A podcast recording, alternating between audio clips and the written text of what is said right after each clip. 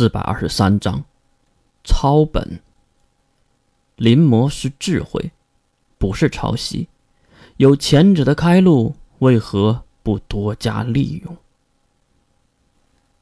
哈哈，所有的美女我都记着的，当然也包括您，大魔导师卡琳小姐。金龙头看向眼前被困在结界中的女孩，竟然是。银发的少女月，哼，不愧是智者，怎么看出来的？我不是吹嘘啊，就算是能力波动和存在之力都没有变的，按照常理来说，应该不会露馅才对呀。甩了甩自己的银发，月露出了轻蔑的表情。怎么可能看不出来？姐姐大人才不是你这个样子的呢。对面的花月好像有点生气。不错，小月是男性内心，你一个女人怎么都是装不来的。这话是关灵说的，他此时已经举起了右手，并对着卡琳。哈，怪不得，原来是发现了日常的行为不同啊。确实，想骗过亲近的朋友还是很费劲的。不过你们发现我是卡琳，又能怎么样呢？女人得意的耸耸肩，然后扯下一根自己银色的长发，轻轻一吹，银发化为灰烬，灰烬化为黑色的能量，将困住自己的结界融出了一个洞。再看结界无法支撑，直接消失。你，花月马上提取能力波动，并打算上前，却被金龙透阻止了。等等，他虽然意志是卡琳，可是身体却是月的，别动手。听到这话，卡琳更加得意了。哈，不错，我就是这个意思。而金龙透依然不慌，竟然露出了胸有成竹的笑容。哈哈，既然大魔导师肯和我们过家家，那就一定有您的目的。我们也别浪费时间，说出来讨论讨论如何呀？金龙透是看清了对方的想法，对方也是很高兴。呵呵。我喜欢和聪明人聊天，省事儿。我就两个要求：第一，交出你们所有的圣物。你说什么？关灵气的喊了一句，而一旁的金龙头却伸手安抚，然后看向月身体中的卡琳。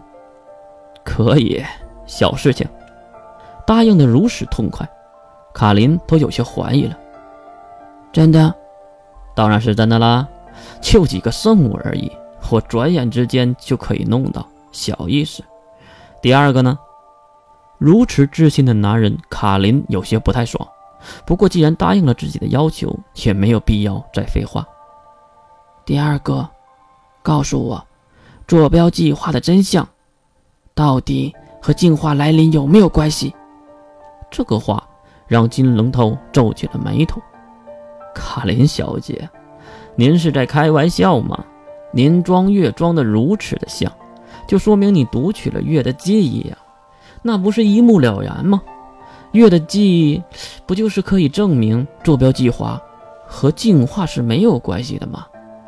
金龙透的话让卡琳放下了戒备，然后卡琳才无奈的摇头，哼，如你所说，我确实读取了这个女人的记忆，可是。这个家伙的脑子里一片空白。这个颅骨中的大脑竟然是一个崭新、没有用过的。